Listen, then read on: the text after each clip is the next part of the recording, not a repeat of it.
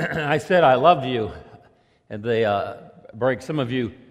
I, you might have made you nervous, not knowing what that means. And so, when I say I love you, what it is is as a commitment on my part to you, specific commitment. Uh, and uh, there's several of them. One of them is that I am promising that I will pray for you uh, by name every week. I have almost all of you in my iPad and your pictures, and I faithfully pray through that every week I put in prayer requests and things under your name uh, that I faithfully pray for. And, uh, and so when I say, I love you, I'm making a fresh commitment that I will do that uh, for you. I'm also saying that I will forgive you of anything, no matter what you would do, no matter what you would say, no matter how many times you would do it or say it, I will forgive you of anything because Christ has forgiven me. And, uh, and so that's a key aspect of loving each other. Another thing I'm saying when I say I love you is that I will work very, very hard uh, and diligently each week in my study and preparation so that when I preach and teach the Word of God, that uh, you will have a genuine encounter with the living God and that, that uh, His words would powerfully impact you. And so I feel that as a responsibility whenever I stand here and proclaim and teach uh, the Bible, that I would be really well prepared. And so when I say I love you, I'm promising you that I will be faithful and responsible to study so that uh, you will be, bene- uh, be blessed and benefit from the time that we spend now looking into the Word of God.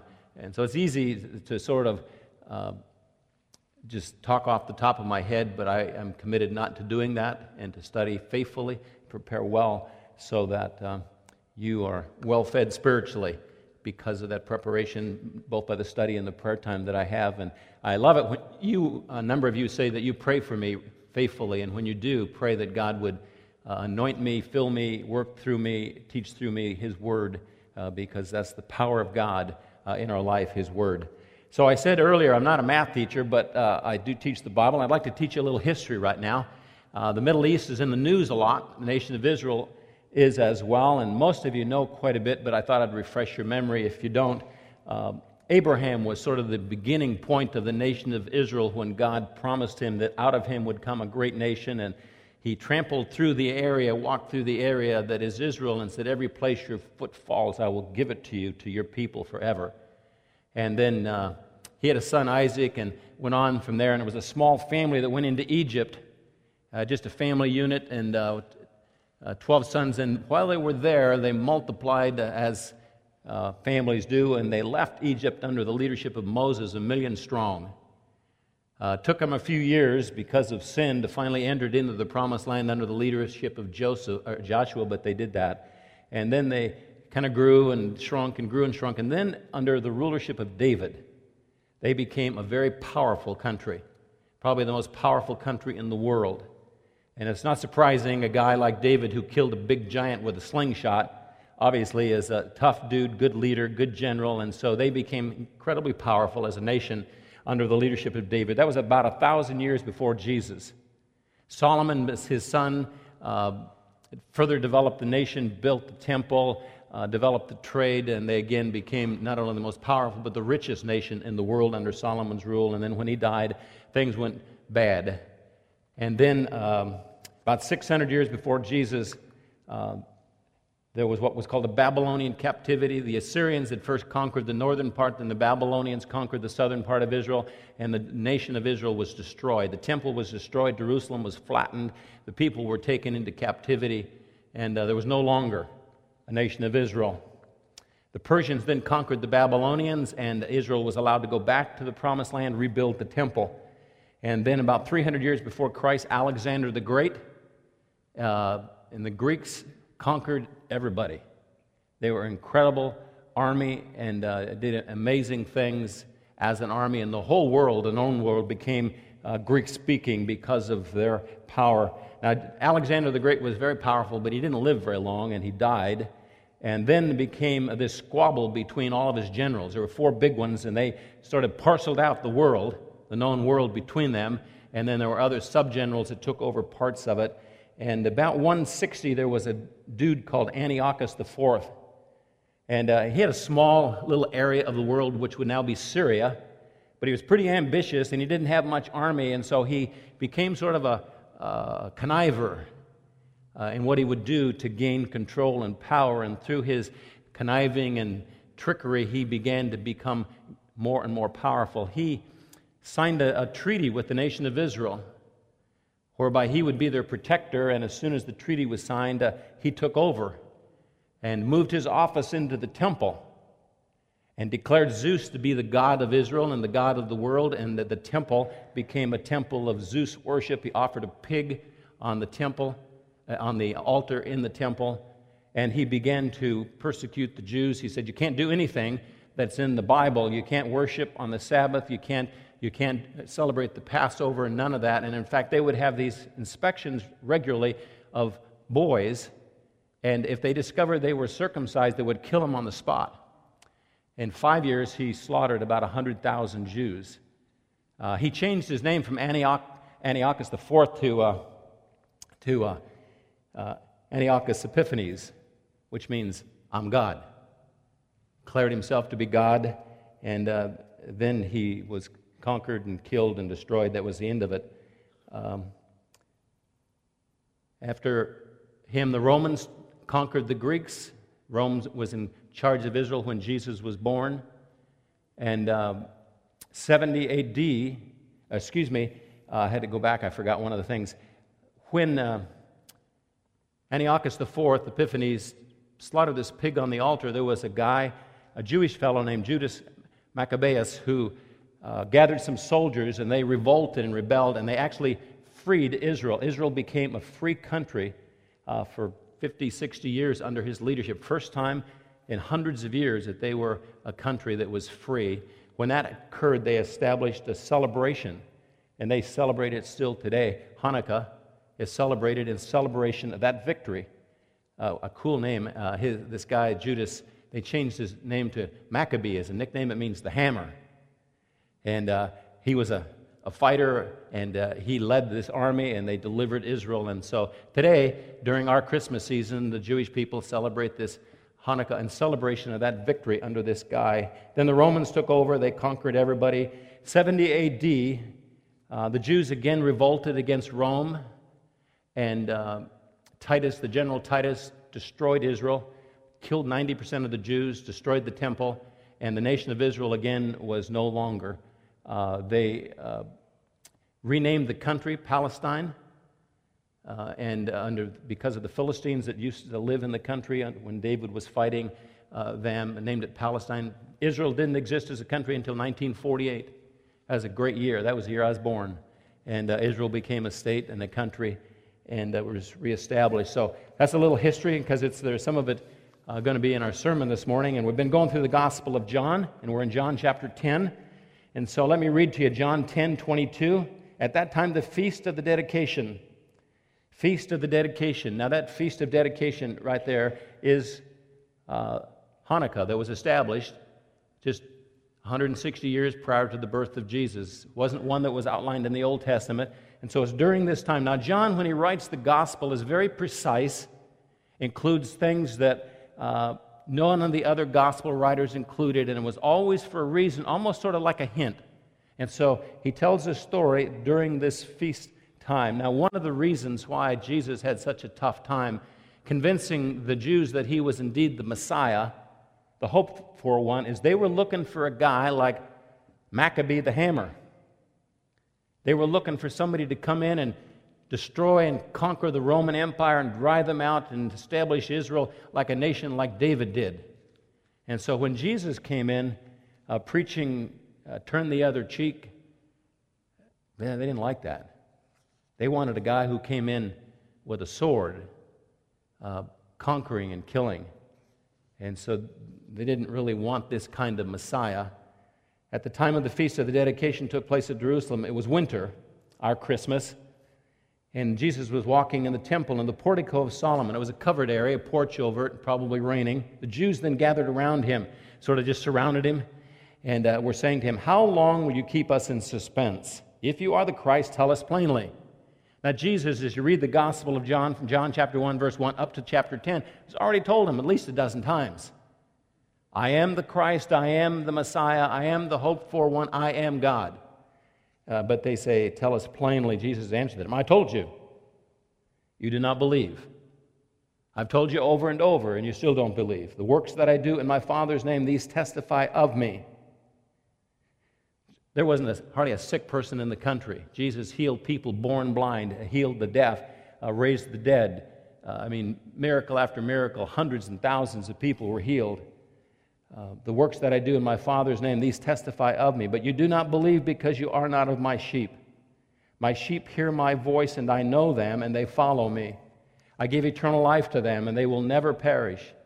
No one will snatch them out of my hand. My Father, who has given them to me, is greater than all, and no one is able to snatch them out of the Father's hand. I and the Father are one. Now, Jesus is declaring, I am God. I'm equal with the Father. And he has said this repeatedly I and the Father are one. Now, they just ask him, If you're the Messiah, tell us plainly. I and the Father are one. The Jews picked up stones again to stone him. Jesus answered them, I showed you many good works from the Father. For which of them are you stoning me? The Jews answered him, For a good work we do not stone you, but for blasphemy, because you, being a man, make yourself out to be God. And that's exactly what he did repeatedly uh, declare himself to be God. So if you have your notes and your bulletin, we'll fill in the blanks. Number one, the feast of the dedication is today called Hanukkah or the Feast of Lights, started during the time between the Old and New Testaments and it's celebrated today. If you look on your calendar in December, you can see uh, where it's uh, at there. It's um, uh, rarely on our Christmas day, but in the vicinity of that day. It lasts about a week long, the celebration of this particular event, and commemorating the victory of the Jews, uh, uh, just conquering the Greeks and setting Israel free. They're looking for that kind of thing to happen again. Um, commemorating the Israelites' victory over the Syrian king Antiochus Epiphanes under the leadership of Judas Maccabeus. so that's what they wanted, the Jews. There's another dude like him. Number two, Daniel prophesied about this event 500 years before it happened. Uh, prophecy is fun to study in the sense that there are literally hundreds that were, prophet, that were made that have been fulfilled, and uh, it's a great booster to your faith to see the things that were prophesied years before, hundreds of years before, that were literally fulfilled. Now, Daniel prophesies of this uh, guy, this Epiphanes, this guy who declares him to be God, who uh, established this treaty with Israel, who tried to destroy them as a nation. And it's a precursor to the Antichrist that is yet to come, who will do exactly the same thing. Uh, there, too, uh, what they did are going to be almost identical. Daniel 8 9, out of one of them came forth the rather small horn. That is, he didn't have much power. Uh, out of them, that is, these generals, and he's talking about the Greek Empire, um, a small horn which grew exceedingly great toward the south, toward the east, toward the beautiful land. That's the land of Israel. Grew up to the hosts of heaven and caused some of the hosts and some of the stars to fall to the earth trampled them down. It even magnified itself to be equal with the commander of the host, that has declared himself to be God. Removed the regular sacrifice from him, and the place of his sanctuary was thrown down. So all the Jewish sacrifices and laws were outlawed. Daniel 8:23 in the latter period of their rule when the transgressors have run their course a king will arise insolent and skilled in intrigue his power will be mighty but not by his own power you get to the book of Revelation, you see it's the devil who pow- and gave him power, and he will destroy to an extraordinary degree and prosper and perform his will. He will destroy mighty men and the holy people. And through his shrewdness, he will cause the seat to succeed by his influence. He will magnify himself in his heart. He will destroy many while they are at ease. He will even oppose the prince of princes, but he will be broken without human agency. Daniel 11:21 A despicable person will arise on whom the honor of kingship has not been conferred but he will come in time of tranquility and seize the kingdom by intrigue. The overflowing forces will be flooded away before him and shattered and also the prince of the covenant. After an alliance is made with him he will practice deception. He will go up and gain power with a small force of people. In a time of tranquility he will enter the richest parts of the realm he will accomplish what his fathers never did, nor his ancestors. He will distribute plunder, booty, and possessions among them. He will devise his schemes against strongholds, but only for a time. And then moving to the New Testament, after this guy is killed and Jesus has been born and the church is established, Paul is writing about the coming of Jesus in the kingdom. He says, Let no one in any way deceive you, for it will not come. That is Jesus in the kingdom, unless the apostasy comes first. The man of lawlessness is revealed, the son of destruction, who opposes and exalts himself above every so called God or object of worship, so that he takes his seat in the temple of God, displaying himself as being God. The future Antichrist 2 Thessalonians 2 8, then that lawless one will be revealed, whom the Lord will slay with the breath of his mouth and bring to an end by the appearance of his coming. That is the one whose coming is in accord with the activity of Satan, with all power and signs and false wonders. Then moving to Revelation chapter 13, the dragon, that's the devil, stood on the sand of the seashore. Then I saw a beast, the Antichrist, coming up out of the sea, having ten horns, seven heads on his horns were ten diadems, and on his heads were blasphemous names. The beast which I saw was like a leopard, his feet were like those of a bear, and his mouth like the mouth of a lion. The dragon gave him his power, that is the devil, and his throne and great authority. I saw one of his heads as it had been slain, his fatal wound was healed, and the whole earth was amazed and followed after the beast. They worshiped the dragon because he gave his authority to the beast. They worshiped the beast, saying, Who is like him? Who is able to wage war against him. There was given to him a mouth speaking arrogant words. Blasphemies and authority to act for 42 months was given to him. He opened his mouth in blasphemies against God to blaspheme his name and his tabernacle, that is, those who dwell in heaven. And then moving on to verse 16, he causes all the small and the great, the rich and the poor, the free men, the slaves, to be given a mark on their right hand or their forehead. He provides that no one will be able to buy or to sell except one who has the mark either the name of the beast or the number of his name. Here is wisdom. Let him who has understanding calculate the number of the beast, for the number is that of a man, and his number is 666. Chapter 19 I saw the beast and the kings of the earth, their armies assembled to make war against him, that is Jesus, who had come back to establish his kingdom, who sat on the horse and against his army. The beast was seized with him, the false prophet who performed the signs in his presence by which he deceived those who had received the mark and the beast and those who worshipped his image. These two were thrown alive into the lake of fire, which burns with brimstone. All of that was prophesied years before it occurred. Antiochus was a precursor to the Antichrist, and he lived and conquered and did what he did, and he was conquered by Judas, and uh, they celebrate that today. And so Jesus is in the temple in John chapter 10 during the days that they're celebrating this. And so it's sort of a contrast between this Messiah that they hoped for and the Messiah that Jesus was on this particular day. Uh, number three in your notes Jesus Christ is God. He is God. He claimed to be repeatedly, demonstrated that he was by the miracles he performed and by his own resurrection. I teach a lot about goal setting. I do prayer seminars, and one of the parts of the seminar is if you're going to be faithful praying, you're going to have to make a goal, a commitment to make it happen in your life, starting with five minutes a day and working up and establishing that as a priority in your life. And, and when I travel, and I, I recently went to Missouri, and I'm going to go to, I get to go to Nova Scotia. I didn't even know where Nova Scotia was. Halifax, Nova Scotia. The fellow who talked to me on the phone says, We'll have every church in Halifax, Nova Scotia at the seminar if you'll come and teach it. And I says, uh, Okay, wh- where, where, where is this?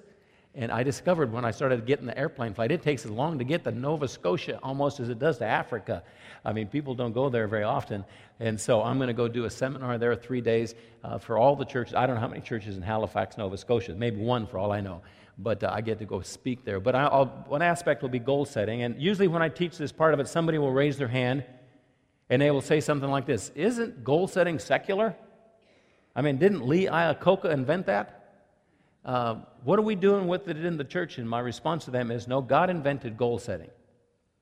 God is the one who made plans before the foundation of the world concerning everything that He would do in the future. And, be, and back in time when nothing existed, God the Father, God the Son, and God the Holy planned the future. And their basic premise, their goal of all goals, was to increase their family from God the Father, God the Son, God the Holy Spirit, to God the Father, God the Son, God the Holy Spirit, to the bride of Jesus, the church, us. We get added to the family. That was their plan.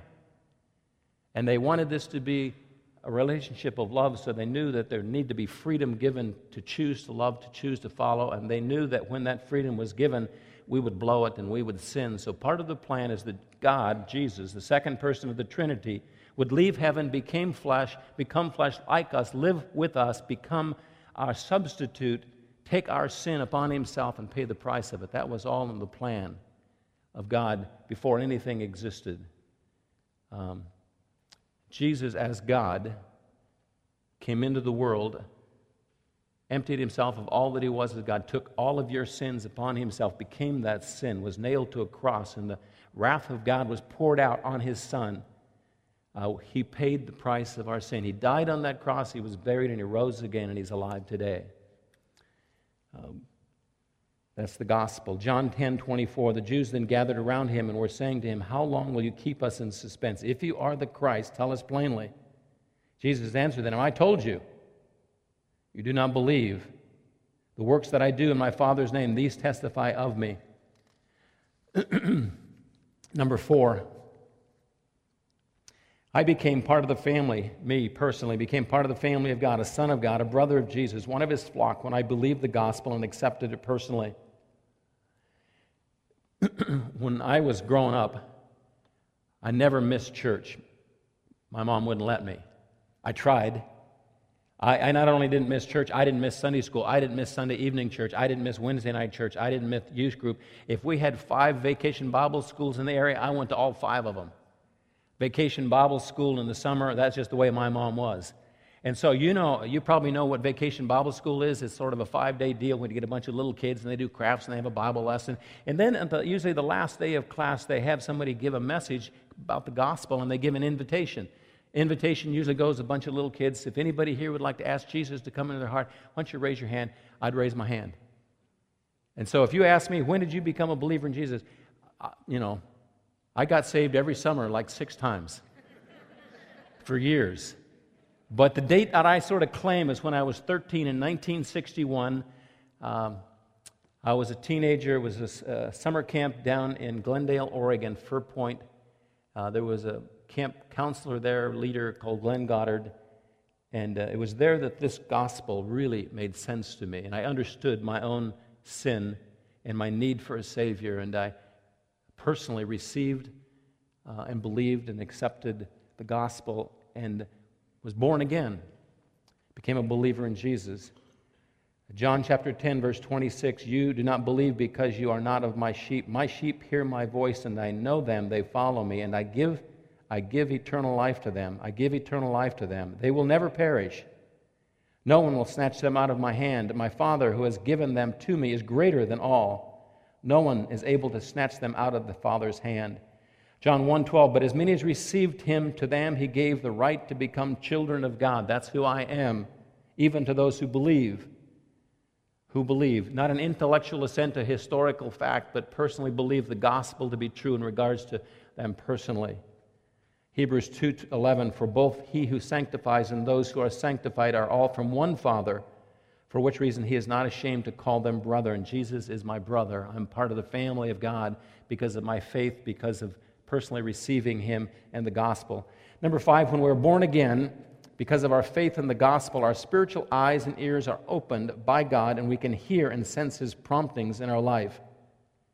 So you've probably seen a movie where a dead person is laying on a table and then there's a scene where their spirit comes out of them, and there's a, the, the movie goes about them uh, being a spiritual being. Now, as this person sits up, the dead person stays on the gurney. The spirit sits up. The spirit sort of looks like the dead person. That's probably pretty close the way it is.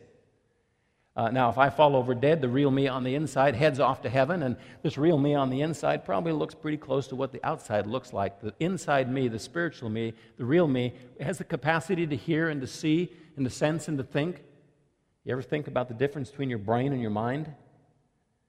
Um, when you get to heaven with your spiritual body, you'll remember, you'll think, you'll see, you'll hear, you'll interact, you'll communicate with God.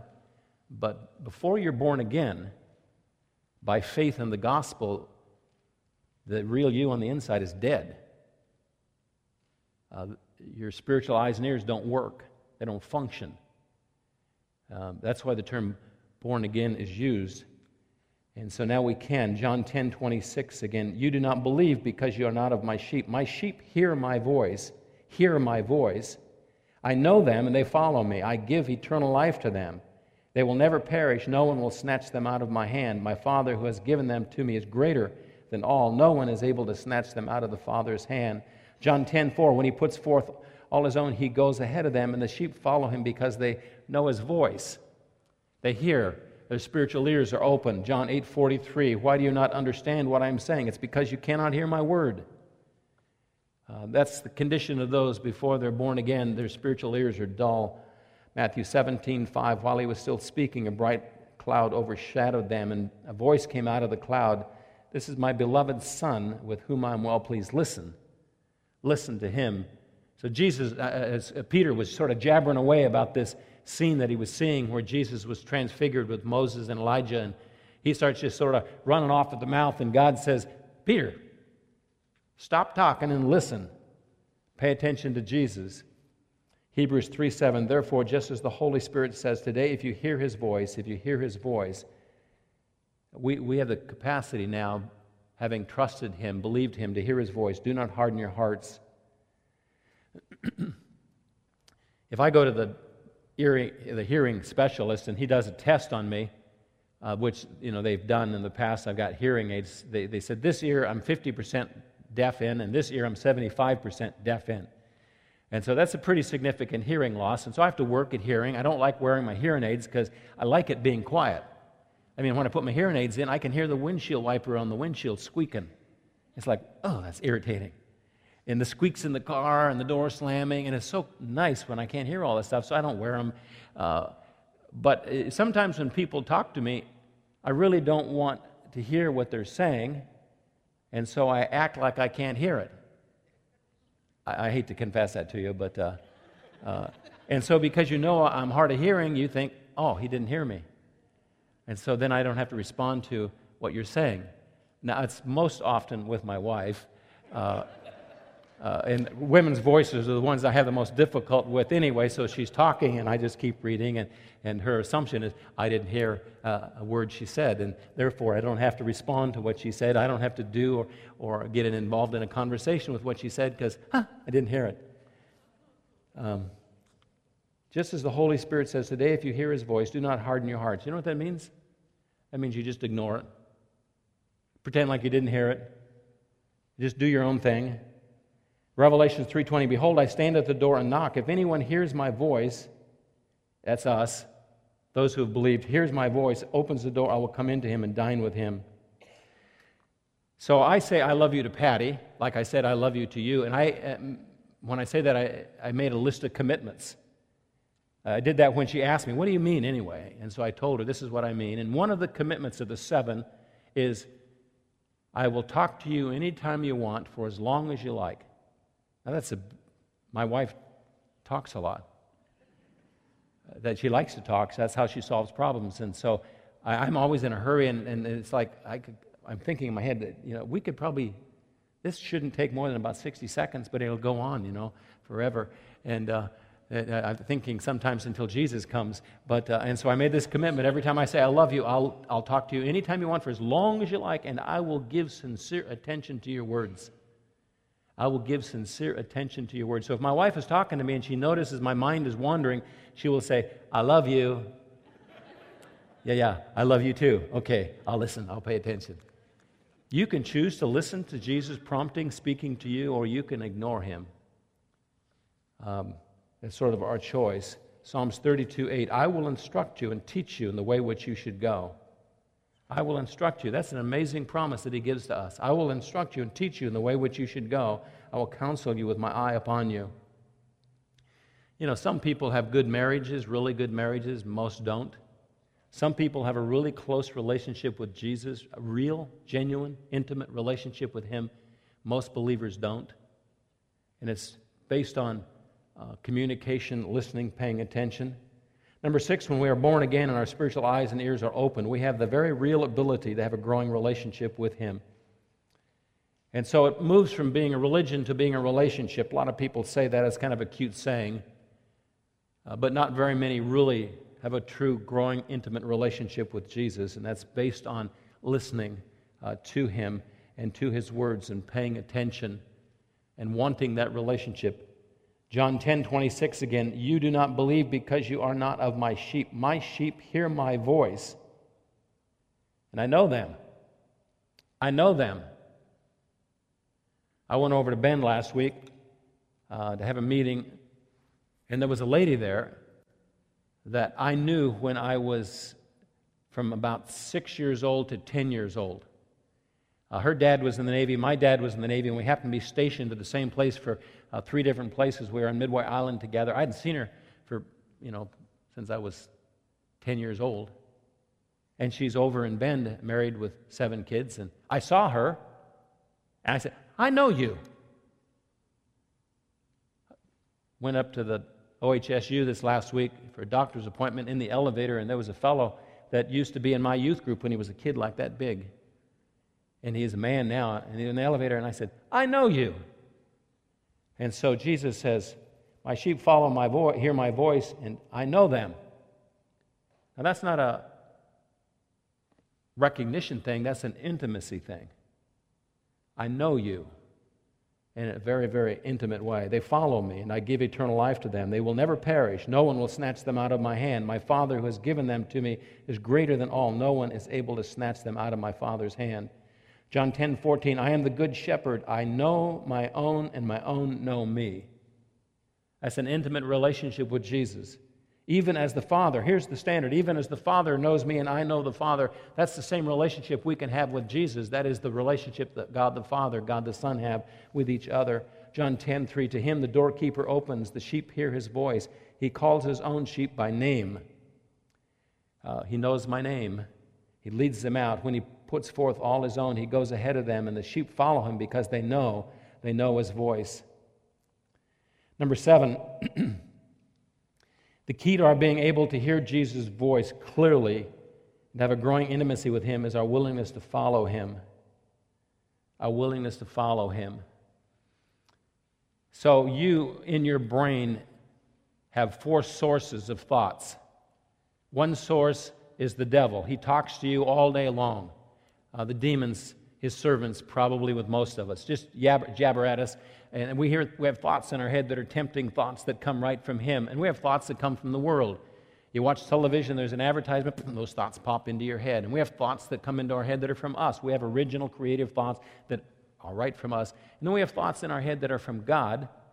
So we have thoughts that are from the devil, from the world, from our flesh, and from God. And uh, it's, we have to grow and learn how to pick out the voice of God that will lead us and prompt us we will grow in intimacy in our relationship with Him as we learn to hear that voice. And the key to hearing it is following Him.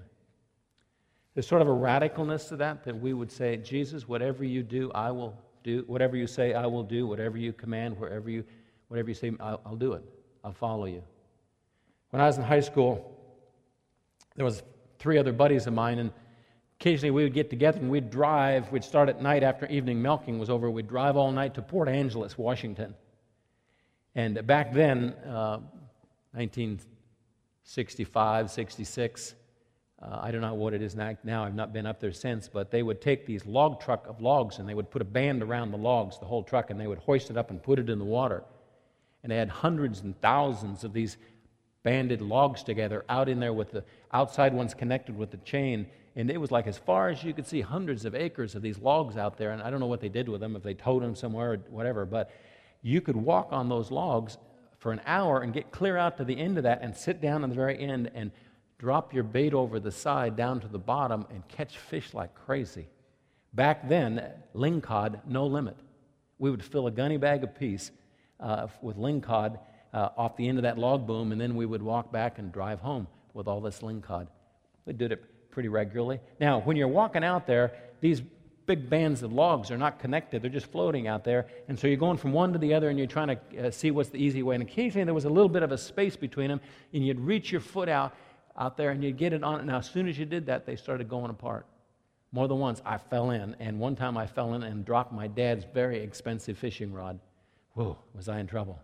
So we learned something. Just jump.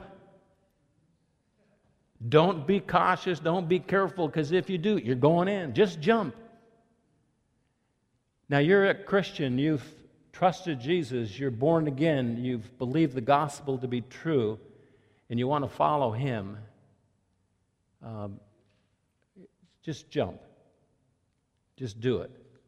There's a radicalness to the call that he gives us, and if you do, you'll, you'll hear his voice. Uh, John chapter 10 again. You do not believe because you are not of my sheep. My sheep hear my voice, and I know them. They follow me. They follow me. They follow me. And I give eternal life to them. They will never perish, and no one will snatch them out of my hand.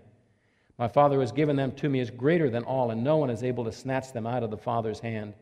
John 12, 26, if anyone serves me, he must follow me. He must follow me. Where I am, there my servant will be also.